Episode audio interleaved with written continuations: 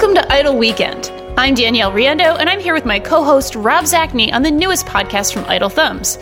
We're very happy to be joined today by a special guest, Tom Chick of Quarter to Three.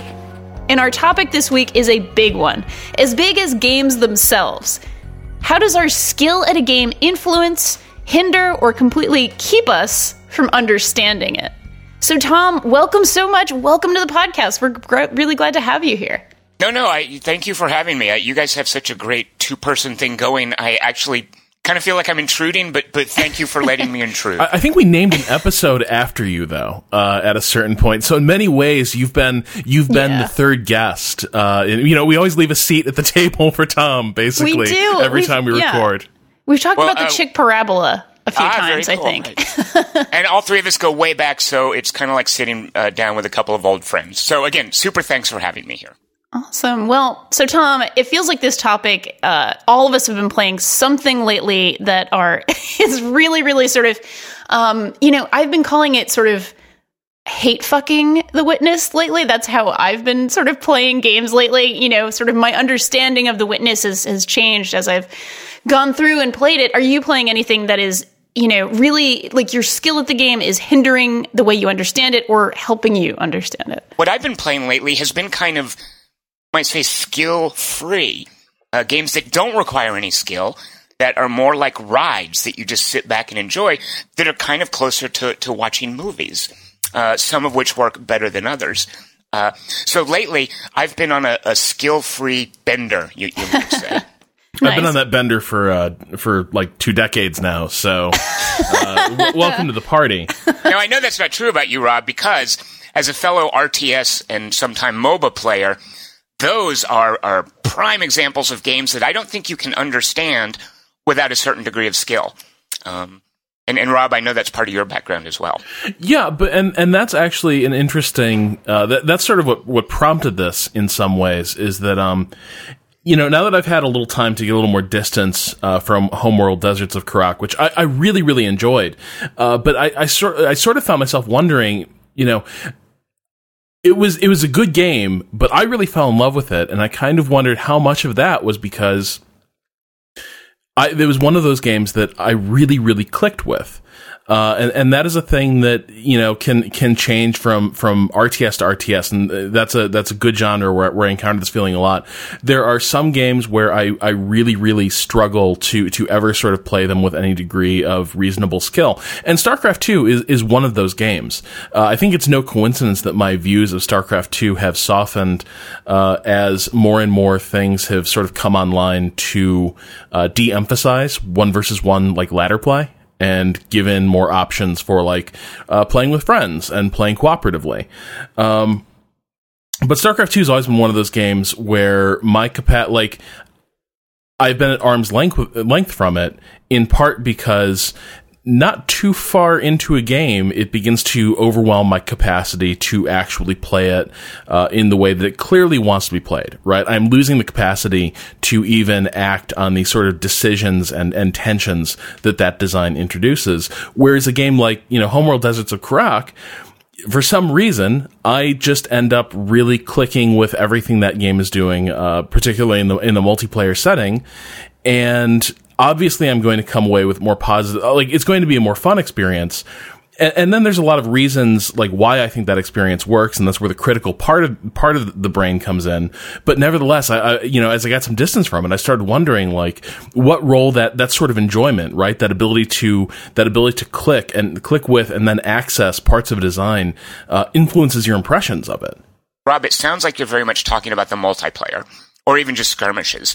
Um, Because a lot of people buy StarCraft just for the campaign, uh, and I would argue that playing the campaign is much more of an experience-based versus skill-based situation, where you can play the campaign and still be terrible at the multiplayer, which is basically a core part of, of, the, of the design of what they were trying to accomplish with StarCraft two, but they sort of conceded that sometimes people who don't want to just play a game to get better at it will want to play our game. So let's give them this relatively skill-free experience with the campaign. Uh, and I find that unlike the multiplayer, the campaigns in StarCraft really aren't that demanding for several reasons. One of which is you can just choose what difficulty you want. Yeah. Uh, it's always kind of, it's always scripted. The missions you can play and fail and think, oh, well, I'm supposed to do X, Y, or Z, and you just do that, and it's very simple next time. Um, but Blizzard, by and large, is is I would say one of the best publishers at being aware of we need to cater to players who want to play for skill, and we need to be uh, we need to cater to players who just want to lean back and have an experience, because that's true of StarCraft two. Certainly of Diablo, uh, World of Warcraft. Um, so, so some games are more experience-oriented, some more skill-oriented, and some sit smack dab across the entire spectrum. And I think Blizzard's games are a perfect example of that. I sometimes worry a little bit that clicking with a game like that makes me feel like, well, that's like that. Feel like that's a better game, right? Because it's kind of flattering to encounter a game that's like, "Hey, your skill set totally matches up with what this game values. Congratulations!" Uh, and and it, it, it it's something I, I have to sort of put aside, right? Is sort of the either the the, the flattering aspect of a game that you really that, that you really uh, understand and sort of intuitively grasp, uh, versus sort of the ego bruising uh, effect of of a game that that just that just continually uh, eludes you. Yeah, for me, a lot of uh, anything basically MOBA related, I've I've never oh. really spent basically any time at all. You know, I played some some sort of MOBA lights, I guess you could call them, awesome knots, and a, and a couple of other things that were, you know, I, I could understand this is probably a cool experience. People who know what they're doing are probably going to enjoy this, but I don't have that skill set whatsoever. I just don't have it. Doesn't mean I, I'm not capable of building it one day, uh, but I just don't have it. So I just... It, the meaning of these games eludes me entirely. I, I can't even, you know, I can sort of, you know, sit in and listen to the sort of beginner commentary at something, uh, you know, like The International, and, and be like, oh, well, okay. I, you know, nodding kind of like an idiot, like, all right, I understand that on some level. But really the, the actual essence of play, what's actually going on, completely escapes me, you know, sort of sitting here as I am. And that's interesting and weird, because that certainly doesn't happen with football, you know, or or soccer or whatever else. Other things that I don't play myself, you know, sort of physically, but I, you know, can understand sort of the language of football or or soccer or whatever else that it is. Um, and that's interesting to me. That seems like a fundamentally different thing about esports, uh, sort of separated from traditional sports. Uh, can I just say something that might get you guys a lot of hate mail? Which oh, please do. That's why we please, have you. Yes, that's that's so, why you're here. uh, if you think of real-time strategy games as one of the more demanding skill-based genres, there's a divide between what's called macro and micro. And people who play R T Ss kind of intuitively know this. You have your economy that you build up. You use that to build units, but then there's the aspect of the game where you have to manage those units and their special powers and how they're positioned and what they do. The economy is the macro. The little unit management is the micro. MOBAs, I feel, uh, are a genre that sprung up from people who couldn't manage both of those demands. Mm-hmm. People who were like, oh my god, R T Ss are too hard, I can't do micro and macro at the same time. Ah, this is too difficult for me. I'm not good enough at R T Ss. So they take out the macro and they create an entire genre that just focuses on that one skill set, the micro, which in a way is much more gratifying because it's the very moment to moment. I press a button, I watch this skill fire off, and there's some fancy special effect. Uh, so MOBAs are basically for people who aren't good enough to play R T Ss. There, there I said go. it. I'll say it again. Um, uh, Tom, I did want to say the interesting thing with MOBAs, uh, to mm-hmm. your point, I think they certainly started out as a way to Uh, sort of give people the, the, the fun part, like the part of the R T S that they could manage and the part of the R T S that most people have, have probably the most fun with. Uh, and then, and then sort of chop off, uh, that half of the game that just makes you feel like an incompetent, uh, fool. The interesting thing is that while it's, while that's where it started, I think MOBAs have developed. They've sort of recaptured that complexity, uh, in part because as they've sort of grown and grown, uh, both in terms of like number of, of heroes on offer, or just in terms of like the, the you know the the sheer uh, number of people playing it and the maturity of the community. Where where the skill now starts to get reintroduced, you may not have that macro level thing you have to worry about, but now so much knowledge is assumed of every player. You have to be, you have to be versed not only in your champion, but then in the way that champion matches up with every other character you could possibly encounter on the battlefield. You have right. to be completely versed in knowing how to work with your, your team's lineups and how to cooperate, uh, which is, I, I think now, where sort of the, the high level, you know, at the high level, I think that's what separates uh, gifted amateurs from the real pros, right? And it's, there's even a word for that. You know, that's that's the meta, is instead of the macro, there's the meta in, in a MOBA, isn't hmm. there? Yeah. Yeah. Uh, so, I mean, it's I, I think it's an interesting thing because I, I, I think the genre sort of took off because it was You know, it was all the fun stuff and of R T Ss without the with, without the annoying book learning uh, required. But now, what do people complain about in MOBAs? Why do people say, "Well, MOBAs are so hard to get into"? It's because now, uh, okay, it's easy to sort of just play a character and screw around with it, but to actually be remotely useful to a team uh, now requires as much or more study than getting into an R T S. And and that's partly, too, why MOBAs are so demanding, is there's no real single compo- single-player component to MOBAs. It's all about the interaction of the ten players that, that comprise the entire match. Uh, and if you're the if you're the weak link amongst all ten of those players, it, it's going to be kind of painful. Uh, so, yeah, so so most MOBAs are as demanding as the skill level of the other nine players, in a way. But, Danielle, what you were talking about also with watching games uh, and being a spectator... Uh, and if you have skill, you can appreciate them much more. The one that eludes me, and I play some of these games, but this, I think, is probably the single most skill-oriented, skill-demanding genre, is uh, fighting games.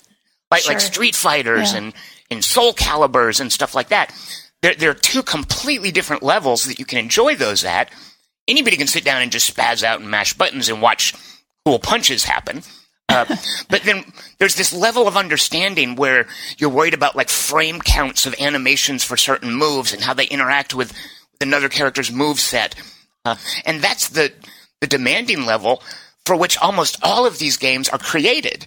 Uh, they're made specifically for that fan base. Yep. And, and it is, it, it's, it's hilarious to me to watch people who know fighting games watching a match. Because I'm just sitting here watching these characters doing these crazy animations and punches and kicks and grunts. It all looks completely random t- to me.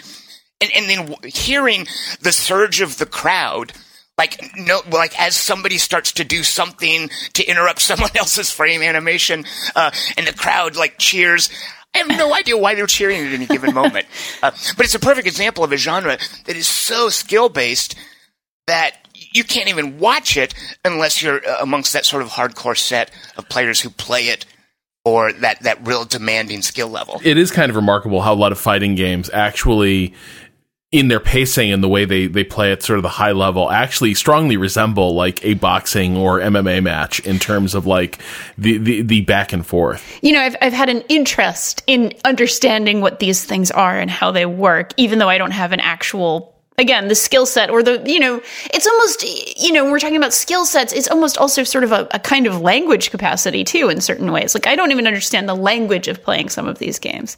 So, which is part of why I want to hear you talk about The Witness, Danielle, because I think The Witness is an, an amazing. So I personally didn't like The Witness because of this, but I think yeah. it's what it does brilliantly. But The Witness is an amazing game about teaching you a skill and, and literally a, a language. Like when I sit down to play The Witness, I there, nobody who sits down to play The Witness knows that, that a square has to be paired with another square. I mean, that's that's that simply doesn't exist as a thing that we know.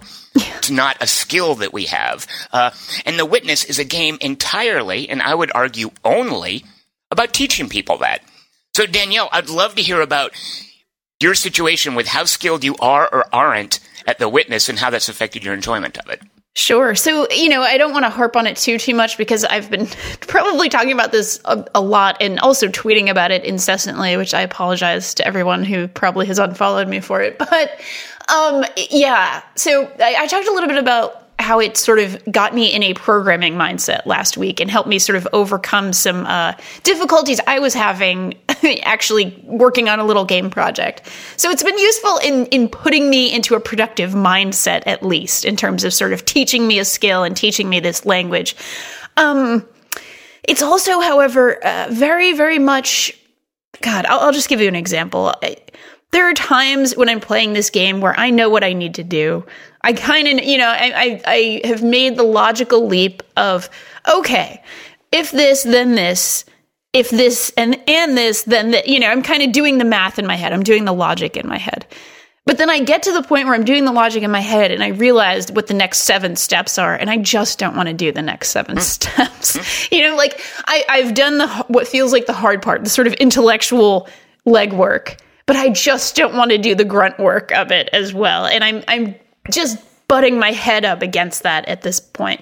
Because, you know, it was a long slog even to get to this point. You know, there was a time where I almost quit the game because I just wasn't getting it on some level. You know, there were the infamous sort of Tetronimo puzzles, uh, you know, especially in the marsh area. And it was just slamming my head against a brick wall with those for a long time until I just sort of...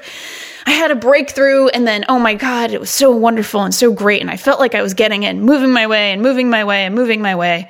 And I beat the marsh the other night. I almost had a party for myself um, because I was so proud because I felt like, you know, hitting up relatives for graduation gifts or something. Like this was, this was so much more difficult. And I was a philosophy major in college. This to me felt so much more difficult than any of my logic classes in college, which maybe is a little bit sad. And maybe it's just been a long time since I did them, but it just broke my brain. And then I kind of got to this other area and I was just like, man, oh, I am just tired. Uh, so I've sort of adopted uh, an athletic mindset now with The Witness. I've, I've, I've, the nerd side has gotten too tired and the jock side just is carrying the nerd side through, you know, sort of treating it like a marathon. Like, well, we just have another sixteen miles to go and you just have to keep going. So I've, I've really had a journey with, with this game, basically. And that that's the right mindset, by the way. Like, it, having yeah. a graduation party for you beating the marsh would be like having a graduation party for graduating from sixth grade. Yeah, like, basically. You, uh, because what, the reason you're having to do those... those uh, extended Tetronimo puzzles, Danielle, is because it's still teaching you. It is not yeah. done with you. Oh, uh, yeah.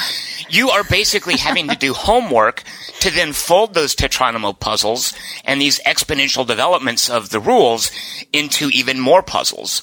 Uh, so, uh, and that, that was one of the, that's one of the reasons that I feel that Witness is the most pointless game I have ever played. Because all it all it does is teach you how to play it. it The Witness is nothing but one long tutorial. Uh, yeah. And I'm not sure that Jonathan Blow would even disagree. I mean, I think that's kind of the point of The Witness. You can roll out highfalutin terms like heuristics, and, and that's what it's getting at. But but so, Danielle, that whole marathon analogy, uh, yeah, you do The Witness so you can do The Witness, and it'll teach you how to do The Witness, yeah. and so on and so on and so on until you get to the end of the story, and even then, there's still all this content. Yeah, it would feel better if I was developing a skill set I could apply to something else in my life. And and now that, without... I, I love that you said that because th- this idea of a skill in a video game applying to your real life, Rob and I have been doing have been playing games for years that we play, and they encourage us to look up little chapters of history. Yes, like from playing yes. war games. And, and Rob, I know we've talked about this on Three Moves Ahead all the time. Is Like World War One, I, I don't I don't know anything about the, the Ottoman Empire in World War One, but I ended up playing this little solitaire game called Ottoman Sunset, and then mm. reading about all this stuff about that front of World War One, and it was fascinating to me. And it's not necessarily skill based; it's more an interest based. But I think there's a lot of games that invite you to think you're taking something useful out of it. Like, I, I would say after, you know, playing strategy games and such and, and war games for years and years and years, they probably have affected how I how I encounter the world. Not just like looking up uh, various chapters of history to relate them to to a game that I was playing or vice versa, but I, I strongly suspect like the the way I assess problems, the way I assess uh, trade-offs, right, on a day-to-day basis is absolutely affected uh, by my experience playing a lot of strategy games. But at the same time, like, you know, other people get that from a lot of different sources, right? Other right. people get those. You're, everyone's going to encounter those same problems. Everyone's going to maybe bring a different frame of reference to those problems. Uh, so is it, it has, has the game really taught you a skill or just sort of, uh, changed the, the, changed the frame of reference a, a little bit that you use to apply the skill? I don't know, but I think there's a lot of games, and I think war, like war games can be really guilty of this, uh, where, not war games, but war gamers, uh, will sometimes convince you that somehow you're making a virtuous choice just by playing it, right? right? You're, hey, good on you. You're, you could be you could be playing Destiny and grinding for loot, but instead you're learning a thing about the Ottoman Empire because you're a useful person of depth and interests. The one that always surprises me that I'm very skeptical of is when people who play M M Os talk about, like when they're leading a guild raid or, or whatever, that, that high-end stuff that requires managing, you know, twenty-four people. They talk about that as as improving their skills at like, like I don't know, like like management, I guess. No, uh, but but Jim Rossignol actually says, like, because, you know, he, he he is one of the founders of Rock Paper Shotgun. Uh, now he is a uh, now he's a game designer. Uh, made Sir You Were Being Hunted. It was his experience playing Eve, he said, that actually made him qualified to run Rock Paper Shotgun. Huh. Uh, because he was like, the logistics of getting an Eve, like, uh, corp all on the same page to accomplish, like, uh, big important things was actually an experience that he returned to again and again as he was sort of launching, launching a website, uh, and learning how to deal with, uh, you know, peers on a professional basis, uh, you know, sort of a, a first among equals, uh, position, and then dealing with things like handling freelancers, uh, con, you know, contracts, that kind of thing. And I thought that was, I thought that was really interesting. And, and may, maybe this is just sort of a, a narrative people tell themselves, right? I wasn't wasting time, you know, running Molten Core, uh, you know, three times a week for a year. Uh, I was, I was learning executive skills.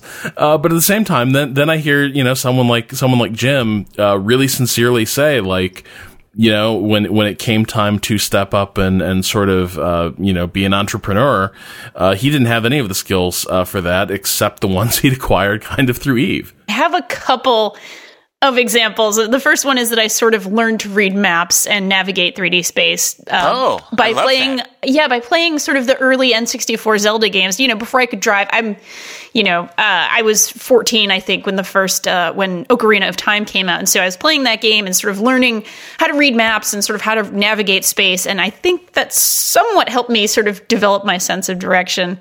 Uh, so that's the sort of like, oh, games can be a little bit useful, maybe. that, that's fantastic, Danielle, because I yeah. rock at like at like like being out on a bicycle or whatever and be, still yeah. being able to find my way back to where I was after exactly. just going off in one direction for a while. And that definitely comes from like mapping when you're playing like those early wizardry games or whatever, totally. or, or or looking at a, at a map of a three D space in Descent or something. Uh, yeah. th- that's definitely a real world skill you can apply, isn't it? So that one, so that one's my, my sort of like, that's the useful one that applies to several, uh, you know, just things in life. And then I actually, you know, this will sound like the dorkiest thing you've ever heard. Um, but you know, my medical knowledge is, is at a fairly basic level. I'm, you know, just g- getting to be an E M T again. I'm not, you know, a doctor, but I have actually had some good experiences with, uh, there are a couple of puzzle games that, that legitimately do teach, uh, organic chemistry, Covalence and Socobond. They, uh, They have actually helped me sort of understand organic chemistry a little bit better. And that is not, you know, to say they are, you know, I mean, you're going to be a PhD in chemistry uh, after taking a look at them. But they, they've been kind of fun and sort of scratch the puzzle itch while also actually teaching me something useful, which I think is part of why I got so frustrated at The Witness after a while. Because I was like, this is like those games and you can actually learn about molecules this way. But instead, we're just learning something made up. So... You know, before I move on from this, I, I, I just want to ask you guys, like, to what degree do you think, like, your skill at a game enhances or affects your understanding of the game? Quite a bit, I think, personally. And, and you know, some people, you know, will have a different sort of feeling on this, but I feel like there are there are genres I'm very, very skilled at, and a lot of genres that are very popular that I'm very not skilled at, and, and other genres that I just have spent no time with, almost no time with. Like, as we were talking about, MOBAs and R T Ss and turn-based strategy games, I am I am woefully lacking uh, in a lot of areas. And then I've played, you know, every platformer ever and feel like I can actually play those well. So it's very... You know, it's hard to fully evaluate, I think, or to honestly evaluate a game that I just completely suck at and can barely make progress in. If I'm having a terrible, terrible time because I'm just hitting my head sort of against the controller, then I'm, I, you know, I will more often than not actually sort of, if we're talking about a review, I will give that to somebody else because I'm just not going to be able to evaluate something on a on sort of its own merits, basically. But my favorite game from last year was a, a tactical strategy game called Massive Chalice. Mm-hmm. Yeah. And Massive Chalice has this... If you just play it as an X COM thing, where you're moving troops around, and you're killing bad guys, and, and you get to the end, and you beat the last mission, and you win, that's fine. You can enjoy Massive Chalice as a ride. When you play it on normal, which, which I think is the default difficulty, you're going to get through that, and it's probably not going to be much of a challenge. You're not going to develop much of a skill at Massive Chalice. But one of the important things that the designer, his name is Brad Muir, was doing in Massive Chalice is creating this sense of generations being dependent on other generations. And one of the ways that expresses itself is in the final mission, where you have worked these units up through generations of creating families. And each unit is a member of a family. And in the final mission, and this is the only place where this happens, if a unit dies, it then is replaced by the previous family member. And that's a really cool expression of this idea of intergenerational dependence. However, if you play on normal, most of the time, and, and this has been my experience talking to other people, you're never going to lose anyone in the final mission, and you're never going to see that happen. Hmm. Uh, and therefore, I think you're going to miss out on, on a fundamental part of understanding what Brad Muir was trying to create in, in Massive Chalice. Um, so for me, developing a skill, challenging yourself, letting a game really push back at you until you develop the skills to be able to push back at it, I think that's hugely important to understanding what a designer is doing. Yeah. Yeah, I mean, I, I tend to agree with that, and I think that's why I actually find it hugely useful if a designer leaves a little tip on, on my game settings that gives me an idea of where the game is actually meant to be played, right? Like, I believe uh, I think sure. I believe Bungie usually, like, tells you, uh, at least in the old Halo games, I'm, I'm pretty sure, like, either it was just publicly assumed knowledge or the game actually sort of hinted that, like, heroic was, was kind of where the game really began. Uh, and, and below that, you weren't really seeing the shooter that they, that they right. sort of had in mind. Um, where I'm going through this right now, and it's one of the reasons I brought this question up, was, uh, right now I'm having a really tough time getting into X COM two. Hmm. And that is in part because I, uh, it is not running as well as I might wish on my computer, and I'm finding it a, a clunkier experience than, than, than the first game. But then the other aspect is my, my first, my first game, Uh, I just was not having much fun because I was finding it inor- inordinately frustrating. Uh, and it felt like a lot of things were happening, uh, that seemed very arbitrary. And, um, you know, to, to, to borrow a term that, that I think Riot, uh, use sometimes, uh, there's a lot of anti-fun elements in, in X COM two, uh, game mechanics or, or unit abilities that create things that as a player do not feel good to encounter. And so I was having this really, really negative, uh, reaction. And right now what I'm, what I'm trying to work through is I don't feel I can really commit to that point of view. Like I'm having this, I'm, I'm having this feeling like I may not enjoy this game nearly as much as I enjoyed the original X COM. But at the same time, I also haven't really figured out, like, I know I haven't really figured out how I'm supposed to be counter, how I'm supposed to be countering these things that I'm, that I'm seeing in X COM two. And until I'm really like, f- until I really have a handle on the way this game wants me to, to play it, the, the, the way this game wants me to deal with these challenges it's throwing at me, uh, while I can have a, a sort of uh, instinctive reaction, whether or not, you know, fun or not fun, I can't really evaluate it on a level beyond that, right? Because I fundamentally haven't broken down uh, how it really is supposed to, how it really is supposed to work, and I and I feel like I can't really do that until I've I don't I I, I don't need to completely master the game, but I need to have some. I feel like I do need to have some elements of mastery. I love that you brought up X COM because I'm experiencing that as well, Rob. And I think the solution, and this is crazy because I just got finished saying don't play games on easy if you want to understand them. Uh, for me, I just had to drop X COM two down to rookie and start a new game, which is the, the easiest level. Because yeah. at normal, where it is pushing back at you and where you do get into these death spirals, especially Rob, and by the way, I don't believe in saving and reloading. Nope. You know, whether I'm playing on Iron Man or not, but I think a lot of people who play X COM on normal and then get through to the end, when their main guy dies, they're like, screw this, I'm redoing this mission. And X COM is more than happy to let them do that. You don't have to check that little Iron Man setting. So after after... being in your situation, trying to play on normal because I'm normal, you know, I can handle that, and just thinking I don't understand what, why am I losing? What, what could I have done there? I'm not even seeing the higher levels of the skill trees for these characters. Uh, there's all these cool texts that I that I've researched, but I can't develop. Um, I just could glimpse all of these tools that I couldn't quite access. Yeah. So I restarted on rookie, and and Rob, it has made my life so much easier. Because I kind of feel like it is letting me now learn the skills that X COM wants me to have if I'm going to have this crazy idea of never reloading. Um, so, Rob, swallow your pride. Go to rookie. It's what I'm doing. I, I officially sanction that. Nice. All right.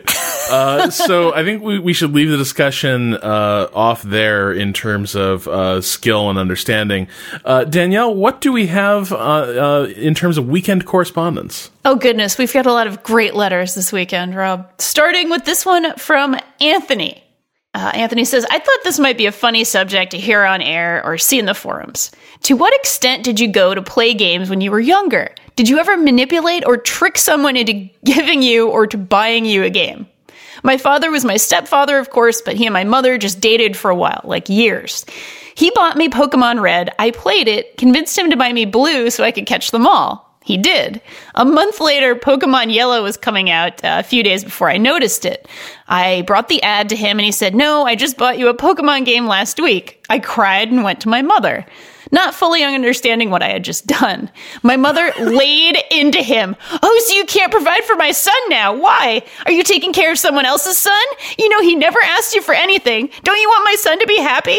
He took me to a video game store that weekend and we bought it. I still bring it up to him from time to time. Oh, oh this man. Poor bastard. Oh, my God. And, like, Anthony might actually be a bit of a monster. A little bit. Child I, I, monster. I think Anthony should go into politics, personally. That's that's some yeah. nice manipulation. That's how you get things done on, on, the, on the, like a, a congressional floor. Nice work, Anthony. the, oh, that is uh, the, your, your stepdad sounds like a really cool patient guy. Yeah. Uh, yep. But I do love the zero, zero to rage of, of the mom in this story. Like, yep. Within seconds, like, why aren't you buying my son Pokemon? You probably have a secret family stash somewhere else. Yeah, see some baggage here, maybe, is going on. Uh, I I used to try a lot of this. I used to try really hard, uh, but my mother and my father had much better bullshit detectors um, than this poor stepfather in this situation. I remember trying, oh my lord. I was in, uh, I was on vacation. I was probably seven or eight, and I really wanted an N E S game called Fester's Quest. And we were in New Hampshire, and I was like, Mom, this game looks so good. Can we buy this game? Can we buy this game? Now, as a general rule, we only got presents on, you know, our birthdays and Christmas and, uh, for, you know, good report cards. Sorry, we were a giant nerd family. And, you know, I would get, I would get rewarded. I was a very happy child. I had more than I needed. Um, but, you know, in general, you know, presents were for present time. Um, and I, I tried so hard to get my mother to buy me this game based entirely on the sort of goofy, um, sort of the packaging. You know, I, I knew nothing about it. I didn't read video game magazines when I was seven. And, uh, you know, she always came up with a good logical excuse. It wasn't just, no, Mom says no. It was always, no, because X, Y, and Z. And I would kind of nod my little child head and be like, oh, okay, well, she got me. Um, and this one was, well, if we have to return it, we can't return it because we don't live in New Hampshire. There was a whole logic wow. about sort of tax deals and all sorts of stuff that my mother explained to me and made it make sense. And yeah. let, just... me tell you, let me tell you a thing about tax structures in New England. Yep. Yeah.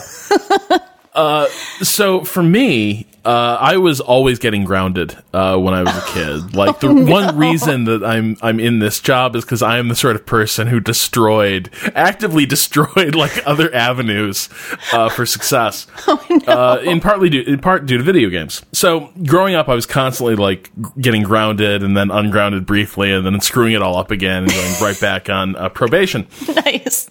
But the thing is, so when when I was growing up, uh, there was a computer room because the com- like the computer was this very new thing. It was the special thing that had its own room in the house, and uh, we lived in this old like seventies like ranch house.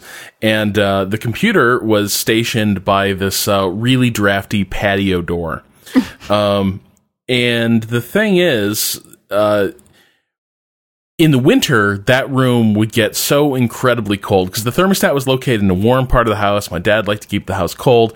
That room would get so cold at night. Uh, I'm not remotely kidding. Uh, every night you could see your breath in that room. Oh, God. Uh, on a few nights, it would get that dusted and frost crystals. Oh, uh, wow. Thing. Like, it was like the Doctor, it was like the end of Doctor Zhivago, and, and there was a computer in the middle of it. Uh, so, you know, what I would do during my periods of probation, uh, is that, you know, okay, so I couldn't play games while everyone is awake, but I could absolutely like tiptoe out there to that room and play games all I wanted from like eleven thirty at night until five in the morning.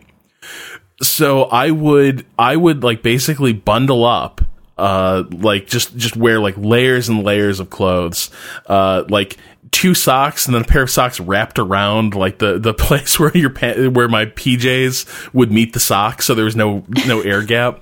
And then I would go in there and I would sit in this freezing cold room, um, just like hands like aching in pain because it was so cold, and just play games all night. And the weird thing is, I'm not sure the gaming has ever been better than it was during during those nights, right? Because it was like it was like the most illicit thing. I was suffering. I was suffering for my art, uh, and that was that. That's sort of that's that's the length I went to to keep the P C gaming going, and uh, yeah, I mean, damn if it wasn't a lot of fun. Oh, it's amazing.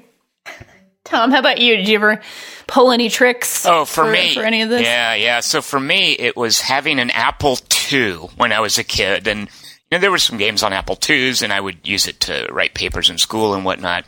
And then this game comes out called Wing Commander, and I'm looking at like pictures of it in a gaming magazine, and I'm reading about it and how you can get a speech pack where it talks to you, and there's there's this story with these... God, what a boondoggle that was. Oh, but it was worth it, yeah, at that time, yeah. And there's these stories about like space cats that you're fighting, and there's a space aircraft carrier, and I'm like, oh my God, I have to have this, but it's not on the Apple two. You know, I had backed the wrong horse. It was like a P C-only game. So I basically invented to my mother all this, these reasons that I needed a P C for things in school that I couldn't do on an Apple two. Like, I couldn't write a paper. Like, I invented all this stuff that only a P C could do that would help me personally in my academic career.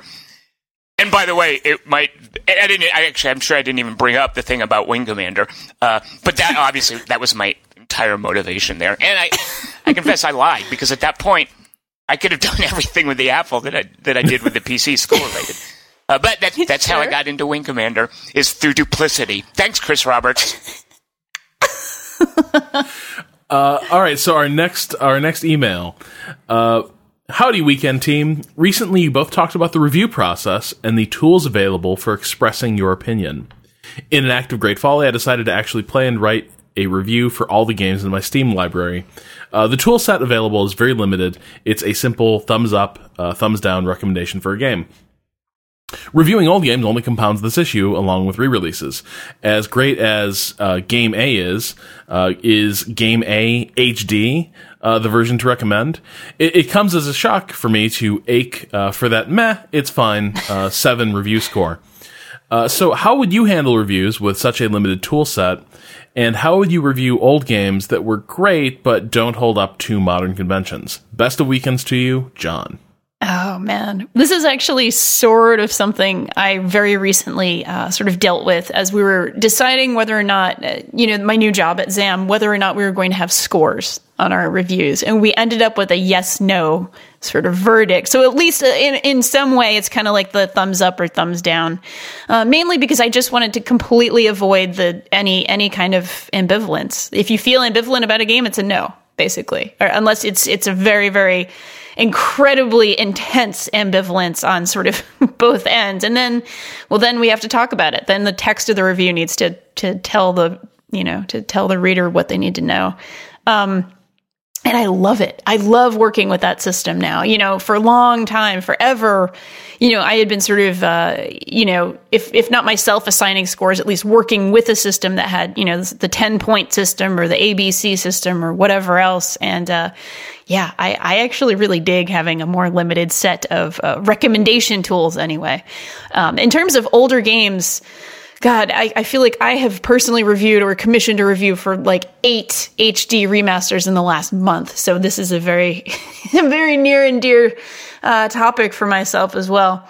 Bottom line, you know, a game can be important and it can be incredible. It can be, you know, a seminal work. And if it doesn't play well and you didn't enjoy the experience, then say that. You know, then be be honest. You don't have to recommend everything, even if you think it's important. Um, in terms of, of the way I feel about reviews, they are not product reviews. They are sort of experience reviews. And if your experience was positive or negative, I, you know, go with your gut. Don't don't make concessions, basically.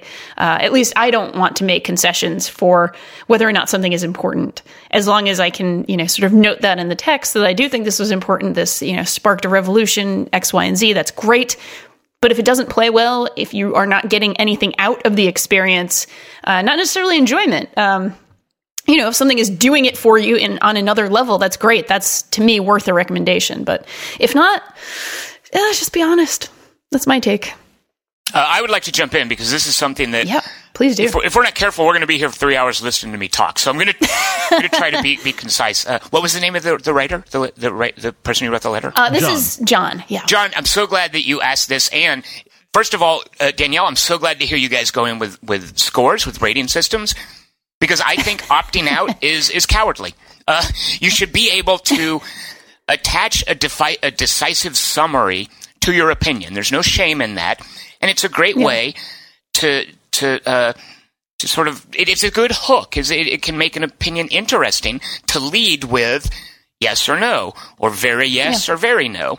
Um, and the the fewer choices that you have, the more important each choice is. You know, the one to ten scale is a joke for many many reasons, but one of them being you don't have to commit. You you just give a sort of a a milk toast eh, seven. Uh, yep. But when you have, you know, a thumbs up or a thumbs down, you have to really, that's a way more interesting opinion than uh, seven. Uh, so embrace that. Uh, embrace that, John. Uh, you know, think about it. Commit. C- committing like that, a committed opinion is always more interesting. Uh, as for older games, There, there's a reason, for instance, that your byline is at the top of a review. A review is subjective. Here is your opinion. There is also a reason that there is a date at the top of a review. a yes. review is a snapshot in time of your experience with a video game. And if this older game holds up or doesn't hold up, that is part of your experience. Don't pretend that you're talking about how you felt about it ten years ago, how you might feel about it in ten years, how uh, the impact it may or may not have in twenty years. That's not what a review is. That's like speculation. That's leave that stuff to Nostradamus. Your review is your experience with a game at the moment that that date line is put at the top of the review. Uh, always keep that in mind when writing and reading reviews, I would say. I think once upon a time, Gary Whitta, P C Gamer, uh, would advocate for the shit or brilliant uh, review scale, uh, which, you know, was, it was, you know, is, is sort of in jest, but I, but I do like the the idea of a, of a review scale sort of forcing that. You know, is, is this game either really memorable and something you should play, or is it just one of the many, many games that will kind of make you go anywhere from, you know, ugh, no, no way on earth to, eh. You know, who really cares? Uh, so I, I definitely sort of like scales like that. I think um, older games are an interesting uh, case because, like, take a take a game like old school X COM, like the original, like nineteen ninety-three X COM. Yeah, like I, I, w- I would still recommend playing it, but I would no longer recommend playing it to actually like have an enjoyable gaming experience in the year twenty sixteen. I mean, it's worth playing because it is, it remains unique. Uh, some of the ideas have been brought forward. Some have sort of been abandoned. But I think if you're interested in like tactical games, uh, the original X COM is absolutely worth revisiting and playing just long enough to sort of say, ah, I know what's going on here. Yeah. And then you are liberated from the obligation of having to struggle uh, with that awful, awful interface. Uh, and you can you can return to modernity. Uh, but there, there's a lot of games. I mean, I, I, I tend to be, you know, I, you know, not only am I someone who enjoys sort of classics, like I, you know, I'm, I'm someone who, for no good reason, studied like, you know, Latin and Greek in college. Awesome. So I yeah. like sort of these these antique experiences, uh, even though I, I have to admit, like in a lot of cases, there, there's no damn good reason uh, to to go and, and play these things today, unless you just want that broadening context uh, that, that older things can provide. So I, I kind of want sort of that middle setting, right, where like do do, do some of these older games hold up? No, a lot of a lot of them don't. Uh, are they still really interesting to play? Just to sort of to sort of think about and and sort of engage with on that level? Absolutely, and uh, that's that's another thing that I tend to try to bring to reviews uh, of both old games and, and new. All right, our next letter comes in. Let's see what the name is here from T J. T J says, "Hey, Weekenders! I've really enjoyed the new show, and I found it's getting me to think more about video games as a medium. I wanted to share some thoughts I've had about protagonists in video games.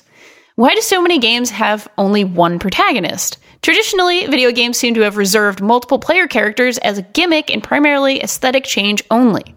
T V, movies, and novels frequently use multiple characters in the protagonist's role at times to create dynamic characters and create complex universes. But there are far fewer examples of this in games. One notable example is in games, at least, is in the third act of The Last of Us when, it's okay, we don't need spoiler warnings here, I don't think, Joel gets injured and you play as Ellie. By taking a break from Joel and following Ellie, I feel like Naughty Dog found a way for players to relate better to Ellie and develop a deeper understanding of the relationship between the two. With the raised awareness of the lack of diversity in games, might video games take a page from the T V, movies, and books and develop more complex stories about multiple characters instead of focusing solely on one character? What do you think it would take for us to have more story-driven games with multiple protagonists? What are some other games that handle this well? Or is there a reason I'm overlooking for games to avoid multiple, uh, sorry, overlooking games that avoid uh, multiple protagonists in a game?" T J, as I was reading this letter, uh, I thought about a few times where this worked reasonably well, and one of them was, you know, our favorite thing to talk about here on the show, uh, Witcher three, last year, where it's sort of like The Last of Us. You know, you play ninety percent of the game as uh, Geralt, but you do play as Ciri at times, and it does break up the gameplay, and it does give us sort of her perspective, uh, and so on and so forth. But I think you're right. I think, you know, this isn't done often in games, and, and usually when it's done, it's it's just sort of to show, well, you know, on the on the most basic level, and meanwhile, this was what was going on here, or in flashback, or, or something like that. Very, very, very simple sort of narrative devices that are used. Um, so, yeah, Tom and Rob, what do you guys think? Oh, my God, you guys get such great listener email. This is awesome. T J, what a fantastic point to bring up. Uh, because T J's making me think of, and I'm not even sure I realized this, some of what I feel are the most amazing advances in video game narrative and telling a story through a video game use what T J is talking about uh, and share multiple perspectives. And they do it as an important part of the story. Uh, as soon as you started reading his letter, Danielle, I thought of Grand Theft Auto five, which, mm-hmm. whether you're into it or yeah, not, yeah. the point of Grand Theft Auto five, it's a narrative about three characters, each of whom represents uh, an aspect of the psychology of a video gamer, like the id, the superego, and the ego. It's not quite that clean cut, but that's clearly something that that is based on having multiple characters. And they do it so well. They integrate it so well into the gameplay, into the storytelling. Um, and Rockstar, by the way, has a history of this. Uh, I don't think it's a spoiler to talk about the end of Red Dead Redemption at this point. No, it's but okay. But what an amazing narrative shift. I mean, to, to get a little highfalutin, when Hitchcock made uh, Psycho, you're watching a movie about Janet Leigh embezzling from a bank, and it's a crime thriller, and what's going to mm-hmm. happen? And then he, he he basically like sucker punches you by killing her and making it a movie about the guy who killed her. G- Red Dead Redemption, the same thing with at the end of the story when I get it confused. I think it's James that dies, and his son John becomes the playable character. Because, as T J mentions, you so rarely see these multiple protagonist perspectives in a game, um, that's hugely jarring and memorable and super effective. Um, another game that comes to mind for me, uh, and, and I've long thought, if if someone was to ever ask me, Tom, what is the best video game ever made? I've always kind of worried somebody's going to ask me that, and I'm going to need to have an answer ready. Uh, and I do, by the way. And that, that answer would be BioShock two, and for many, many reasons. Nice. Uh, My man. Totally. Yeah, yeah I, I'm good, loving good, it. Good. I love uh, it. So, yeah. and, and one of the many, many amazing things that BioShock two does is near the end, you play as one of the little sisters. And you've been playing these two yes. games and watching these little sisters and establishing empathy with them. And that was the whole reason that little sisters were originally supposed to be uh, these bug-like creatures. And at one point, Irrational and Ken Levine, in developing it, decided, well, we need to make the player empathize with these things. Don't make them look like ugly little bugs. What can we do? They made them these these helpless little girls, and that creates a very emotional response.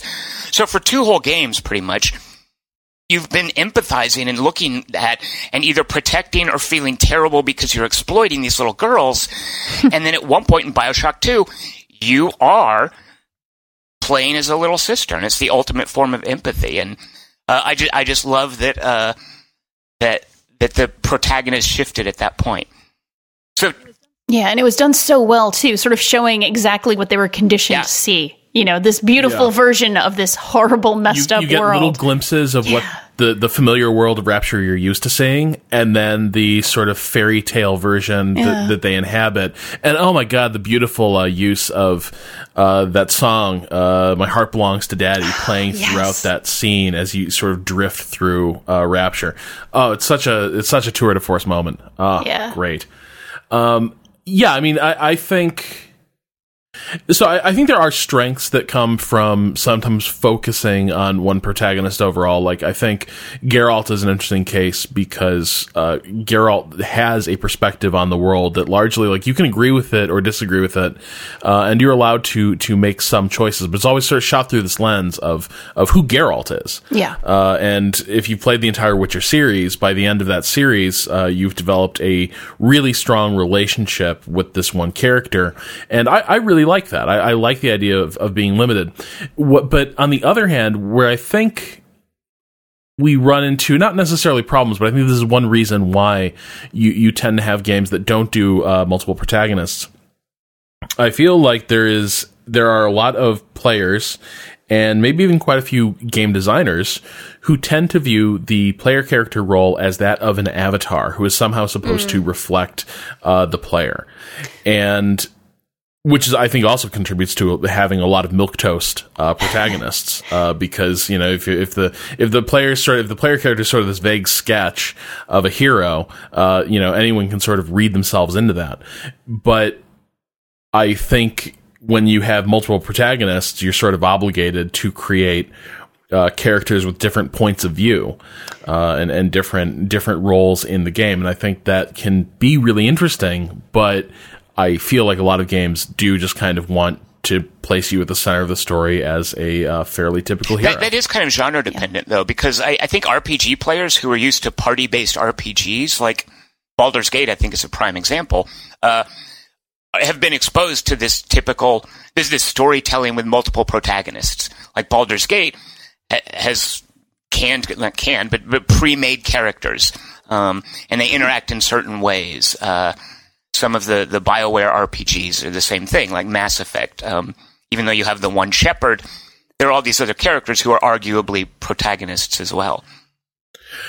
Yeah, I was, you know, I was thinking of Mass Effect uh, as I was talking about it, because that's an interesting case where you, a lot of times Shepard's role is really to be kind of the observer in other right. people's stories, and you yeah. can choose the outcome of, of what those characters will do. So, like when you when you go and discover like Morden Solis's uh, backstory. Completely preposterously, you get to choose what Morden wants to do with the cure to um, the uh, the, gen- the genophage. The genophage. Yeah. Uh, there's no reason that Morden needs Shepard to to weigh in on this, but really the story is about sort of seeing the world through Morden's eyes and understanding what he's been through and kind of what he wants his legacy to be.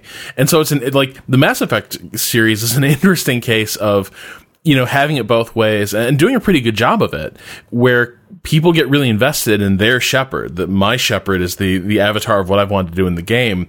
But really most of what, what Shepherd does is bear witness to what other people are getting up to. Yeah. BioWare does it. Uh, they kind of have their cake and eat it too in a lot of ways with, yeah. with how they've uh, designed their games, uh, at least the, the more recent ones. Anyway, you know, Dragon Age and Mass Effect. Awesome. So I think with that, it's time for us to go into our weekend projects, where we talk about, uh, you know, a piece of media that we're really enjoying, books, music, T V, games, all, all, all things are fair game. Um, I'm going to actually go first, uh, because what I'm going to say is going to be very brief. Uh, basically, I am playing Firewatch, which we all know it's uh, you know, made by our fine producer and friends of the show and, and part of the network. So I won't go on and on, so it'll sound like cronyism. Uh, but I just wanted to say I am very much enjoying it. Now, Tom, uh, I know you, you've said some things about Firewatch, and uh, you know, I, I actually really enjoyed your review of the game. Uh, I do think it is a ride, uh, certainly not not really a skill based experience, but a uh, you know ride like experience where it kind of takes you on that ride. But I'm really really enjoying the game uh, for its writing, and actually really really loving its environment design. Um, it just, it feels like being in the kind of world that I really, really love to be in. I'm kind of a very outdoorsy person. I miss California like crazy for this particular reason, because it was very easy when I lived in San Francisco to kind of go out and actually be in the wilderness, you know, half an hour away uh, from the city, that sort of thing. Uh, it's just a really well-written game in a really beautiful, well-designed environment. Uh, so I'm loving it. And again, like I said, I didn't want to go on and on about this, so I will open the floor uh, up. Tom, why don't you yeah. go next? What What yeah, are you and enjoying? I, I just want to say too about Firewatch, because no one can accuse me of cronyism. I don't. I don't work here. Uh, I, I love the story, the writing in Firewatch, and especially, yeah. you know, Firewatch does two things that way too few video games do, and it does them very well. And one of them is character development, and not just the protagonist. Like yes. I love the way it reveals things about the main characters, uh, and it's just, it's just beautiful writing. The other thing that I love that it does. And I love that people, some people don't like this and hate it and are like, what? It's, that wasn't any good. I love the ending of Firewatch. I love, and I don't, I'm not going to spoil anything, but I love how Firewatch sure. concludes. And some people have said, oh, it's weak, it's anticlimactic. They, I would say, argue they're missing the point. The ending of Firewatch, absolutely brilliant. Way too few games know how to end. So, uh, and as for my choice of media, um, I do a movie podcast at Quarter to Three, and every year we do our top ten movies. Uh, there, there are three of us. We each make a top ten list. We discuss it. It's no big surprise. My favorite, yes. I mean, this is almost cliched, and I just feel like I'm just a lemming saying this. My favorite movie last year was Fury Road, but my second Excellent. favorite movie, and I can't get enough of this. I just rewatched it, uh, and nobody's heard of this thing. So my media choice this week is a movie called Victoria, which uh, is a German production. Ooh. It's filmed in Berlin. Um, and I kind of don't want to say anything about it, but this is part of the press about it. And if you were to like go go watch it at Amazon dot com or whatever, you can't avoid knowing this. The the gimmick, quote unquote, in Victoria is it's all one take. It's a two-hour movie, and it never cuts, and it doesn't do any C G trickery or like or, or editing trickery. Like rope, people say rope is one take. It's not. Sometimes the camera will move behind a. Yeah, it's like yeah, ten yeah. or something, right? right. Yeah. There's a movie called Russian Ark that did the same thing, but there were exactly, couldn't, exactly. Couldn't you, you just you, yeah. you, you move the camera behind something and then you splice in a new scene. There, there's none of that in Victoria, uh, but more importantly, Victoria it, it has the feel, and I, I kind of hate to say this because it might scare people away, but it has the feel and the immediacy, the immediacy of a stage play because it's not edited. There is zero editing. Uh, and editing is an important tool in storytelling in, in movies, and Victoria doesn't yes. use any of it. Uh, so you exist and live in real time with these characters. But more important than the gimmick, the amazing thing about Victoria is an actress named Leia Costa and an actor named uh, two actors, Leia Costa and, and Frederick Lau. And the movie is basically about them falling in love in real time. And as a guy who watches a lot of movies, I will, I will say Victoria is has the most raw energy of any movie I have ever seen. Uh, and I adore it. I've seen it three wow. times now, and it never gets old. So I wish more people knew about Victoria. It's available for video on demand, and I encourage anyone to go watch it. Awesome. That's on my list for sure, my, my short list. So, Rob, it's your turn. Uh, yeah, so this week I'm reading a pretty interesting book called Flash Boys uh, by Michael Lewis. And it is a book about sort of the rise of high-frequency trading uh, on Wall Street. And it sounds like a really dry topic, but Michael Lewis is a really, really gifted uh, storyteller. And he actually wrote sort of one of the seminal books about uh, an older era of Wall Street called, I want to say, Liar's Poker. But... Uh, The the book opens with this sort of discussion of what people imagine Wall Street to be like, uh, what people imagine exchanges to be like. And a lot of us still imagine, uh, you know, a bunch of guys in color-coded sport coats on a, on, on an exchange floor, uh, people shouting orders, these guys sort of taking, jotting notes down, stuff like that. And right at the opening of the book, he's like, that world is gone. Uh, that, that, that has all ended. All the exchanges exist absolutely one hundred percent. Uh, on server stacks, uh, in, in buildings sort of scattered around the U S, uh, a lot of them concentrated, uh, just across the river in New Jersey. Huh. Okay. But what's fascinating is it, it ends up sort of being this almost like, uh, cyberpunk mystery, uh, because what it starts with is developers, uh, not developers, um, traders start noticing that the mar- the new markets are behaving really, really oddly. Hmm. Uh, so you would like it, it opens with this one trader at uh, the Royal Bank of, Royal Bank of Canada, uh, who's running the the Wall Street office, and he would see ten thousand shares of, say, Apple, uh, you know, on sale, and he would go in to put the, uh, you know, he would go in to, to buy them, uh, at the price they're offered. And the moment he would, he would try to execute that transaction, uh, all those shares would vanish, uh, the market would completely disappear. And then the price would inflate because suddenly the, the shares are, are much more, uh, much more scarce, and the price was much higher than he originally tried to go for. And over time, as this happens again and again, uh, what that's doing is making every single transaction a lot more expensive, uh, for, for, for traders. And what begins to dawn on him is that there are all these high-frequency trading companies out there who are employing these really, really sophisticated algorithms, uh, and doing things like taking advantage of the millisecond like latency uh, that it takes to deliver an order to those server stacks. Uh, and it begins it begins taking on this like magical mystery tour of like the new Wall Street, where you've got these sketchy uh, high-frequency trading firms um, like paying off, bribing, do whatever it takes to get their servers, their trading servers, closer physically to the exchange servers inside these big, uh, th- these big farms. Uh, and you get guys running in there measuring lengths of fiber optic cable.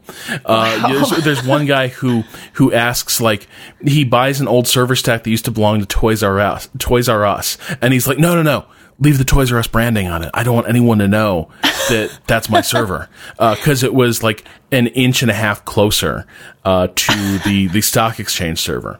And so it's all about this realization that like the, the market has become this really, this completely like virtualized place And microseconds and milliseconds have become basically weaponized by computer programmers to sort of like bait and switch uh, people who are still trading the conventional way. And it's just, it's, it's this really interesting story uh, that is both educational because it's sort of, it, it tears down that image of, of how the exchanges used to work, right? And it peels that back.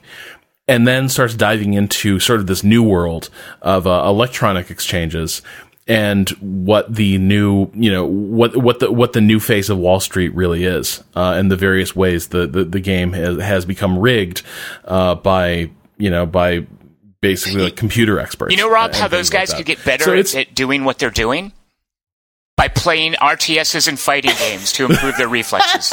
Yes. I knew that was coming. They're, yes, they're frame counting. Yeah. Uh, so anyway, that's uh, that's the book I'm really into this week. Uh, I, I highly recommend it, even if like finance is not your thing. It's, it's not my thing. Uh, but reading about it, it's just this completely bonkers. Uh, it, it's sort of like reading nonfiction Snow Crash. Uh, is is the way I describe it. Wow. Nice. Awesome. I again. There's so many things I need to add to my list. Very, very cool stuff. Awesome. Uh, so with that, I think it's time for us to head out and enjoy our weekends. This episode of Idle Weekend was produced by Chris Remo and is hosted on the Idle Thumbs Network. Uh, before we go, oh, I would yes. like to find out where we can listen to Tom's movie podcast. Oh, yes, absolutely. Tom, tell us, first of all, thank you so much for being here, spending time with us, telling us your opinions about games and the world and money and Moneyball. And also... Uh, well, thank you for letting me crash the party. I had a great time. Uh, you can find me at quarter to three dot com. You just spell out the word quarter and then two and then three. Uh, and that's where our podcast is hosted. Uh, we do a weekly movie and games podcast. And you can follow me on Twitter at Q T three, the letter Q, the letter T, the number three. Um, so come on by, have a visit. And again, thank you guys. This was so awesome. Thanks for having me. Thank you. And Quarter to Three is great. It's a place I go to very often for all kinds of uh, inspiration and, and just, you know, just wonderful writing. So thank you, Tom. Really appreciate it. Uh, also, of course, if you're enjoying this show, please do tell a friend, tell an enemy, tell a frenemy, tell your family, tell whoever it is who you think might enjoy our podcast uh, to go ahead and give us a listen. And if you could rate us on iTunes, we would really appreciate that. We would love that as well. Uh, you can learn more about the show at idle weekend dot net and send us questions for our weekend correspondence at questions at idle weekend dot net. To keep up with the latest from us, follow us on Twitter at Idle Weekend. For Rob Zachney and this week for Tom Chick, this is Danielle Riendo wishing you the finest of Idle Weekends.